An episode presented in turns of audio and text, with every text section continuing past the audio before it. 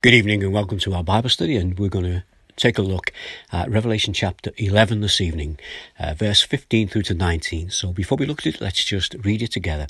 So, Revelations chapter 11, starting to read at verse 15.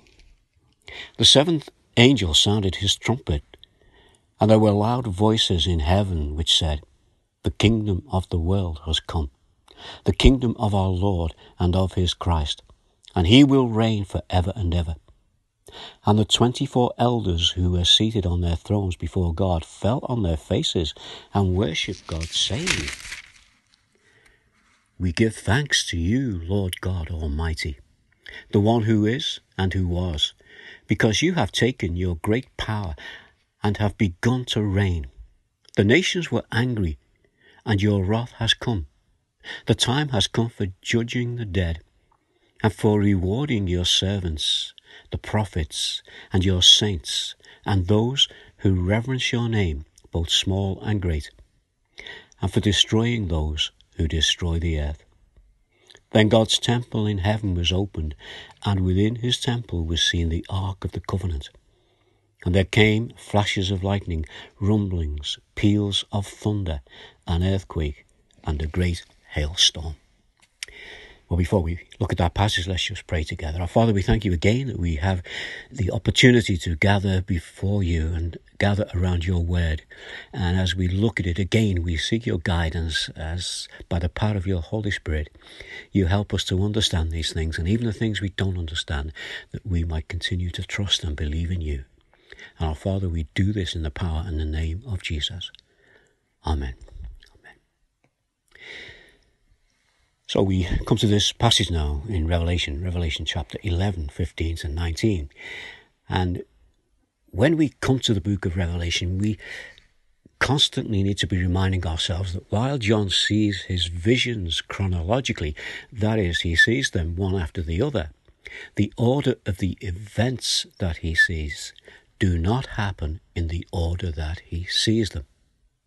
So, as we read the book of Revelation, we find that we revisit these events and view the same events again.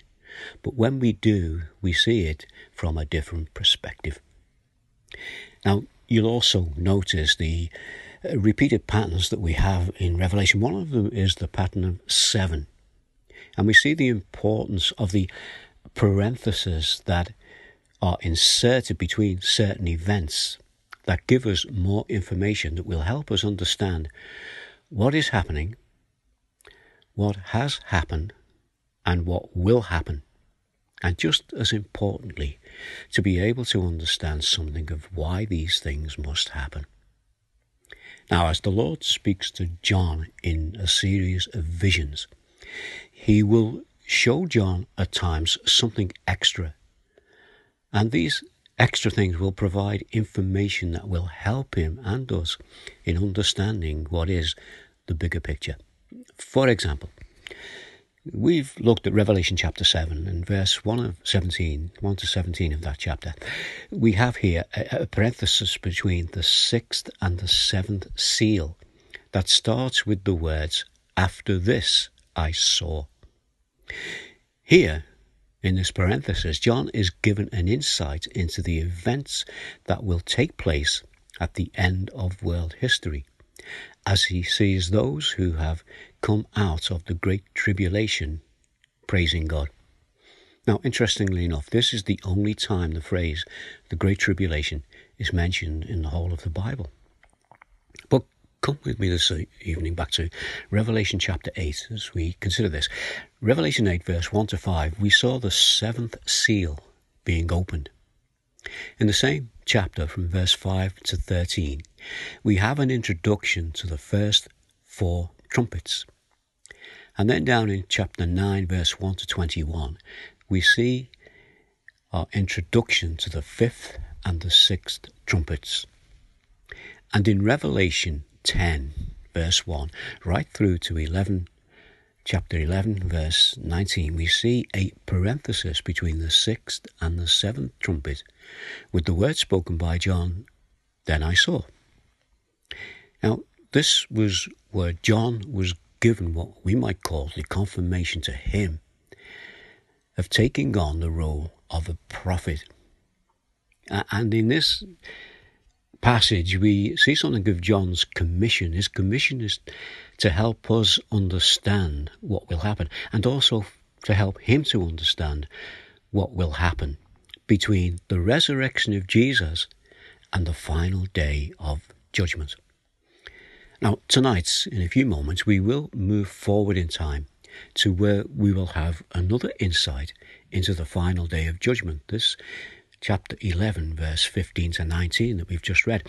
And then as we move on in Revelation into chapter 12, we will go back in time and see the build up of the need for God's judgment. Now, before we do that, I want us to spend a few moments and think about some things that we know about the kingdom of God.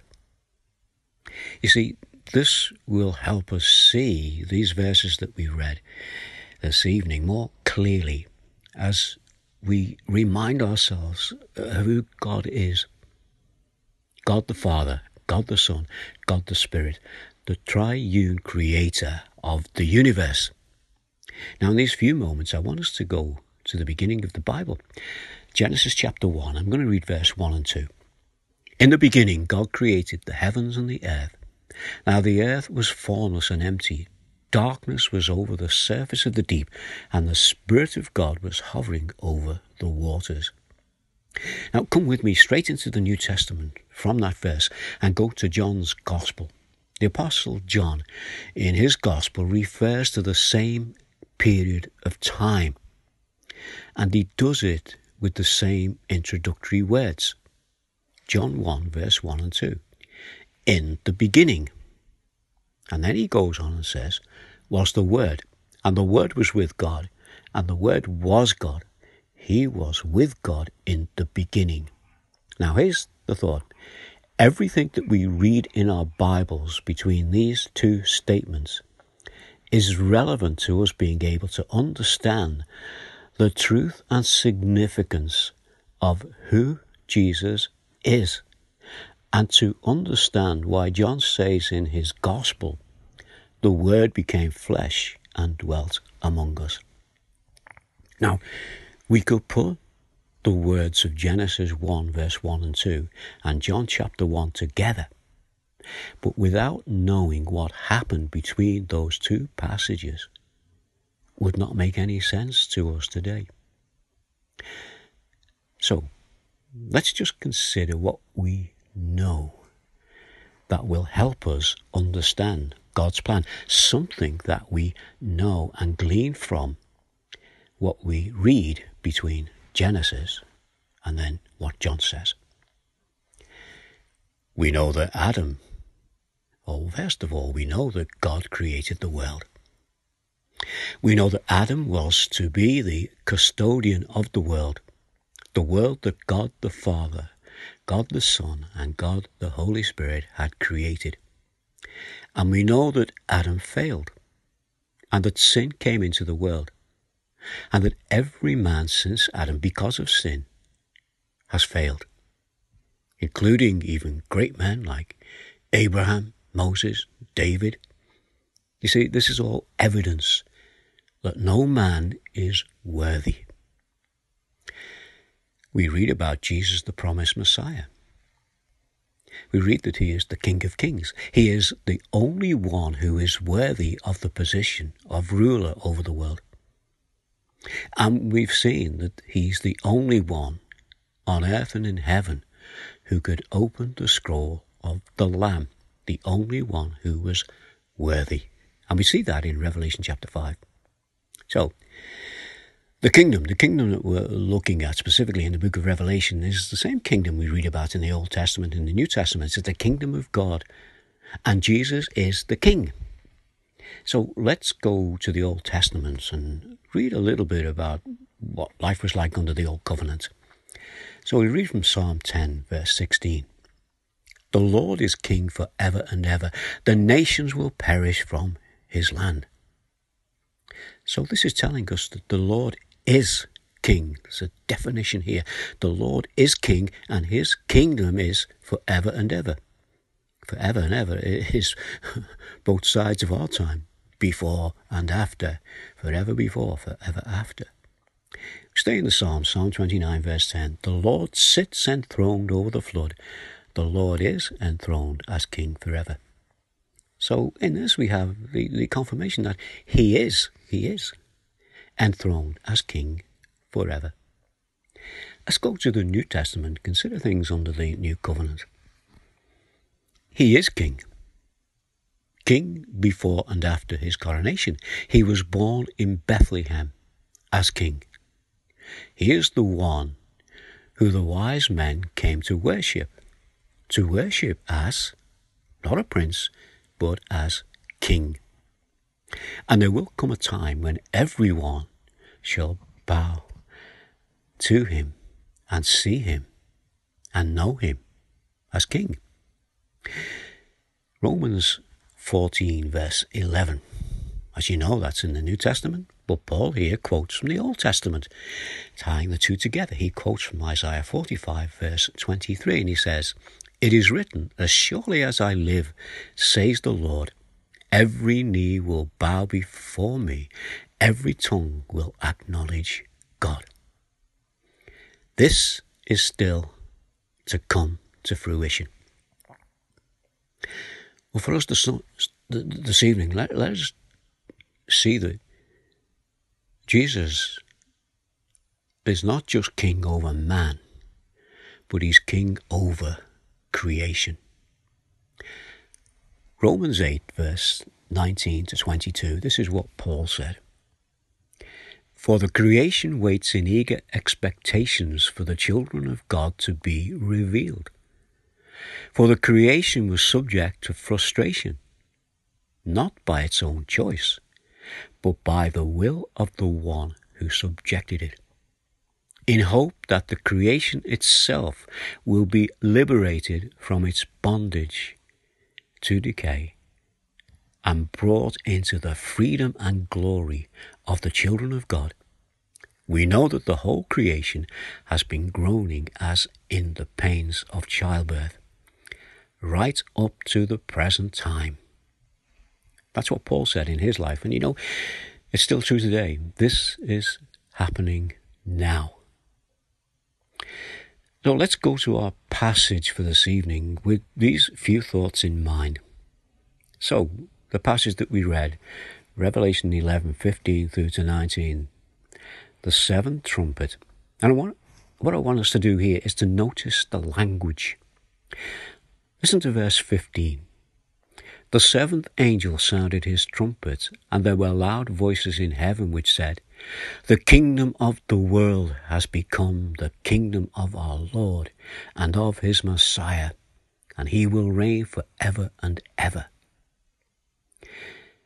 The sound of the seventh trumpet is the heavenly announcement that the kingdom of the world has become the everlasting kingdom of Jesus. Now, we know that it's always been the everlasting kingdom of Jesus because he is King, the everlasting King.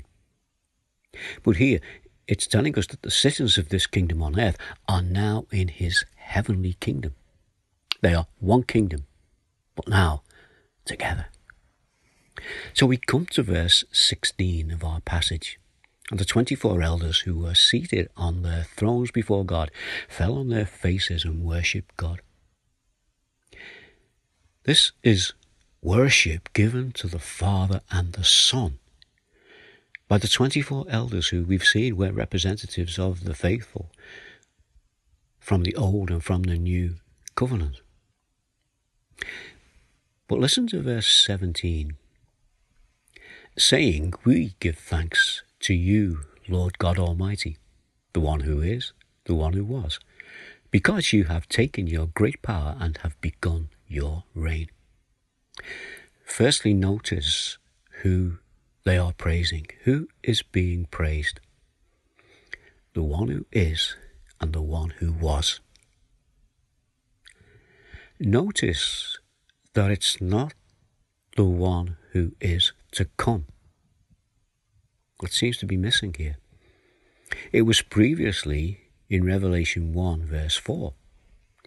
John, to the seven churches in the province of Asia, grace and peace to you from him who is, and who was, and who is to come, and from the seven spirits before his throne. Let's go to Revelation 1, verse 8. I am the Alpha and Omega, says the Lord, who is, and who was, and who is to come, the Almighty. Revelation 4, verse 8. Each of the four living creatures had six wings and was covered with eyes all round, even under its wings. Day and night they never stopped saying, Holy, holy, holy is the Lord God Almighty, who was and is and is to come. Well, here in Revelation 11, verse 15 to 19, we seem to have a picture of the final judgment. And we have this phrase the one who is and who was. Don't you find it interesting that the phrase who is to come is not here? That's because the one who is to come is here with his people. So let's go to verse 18.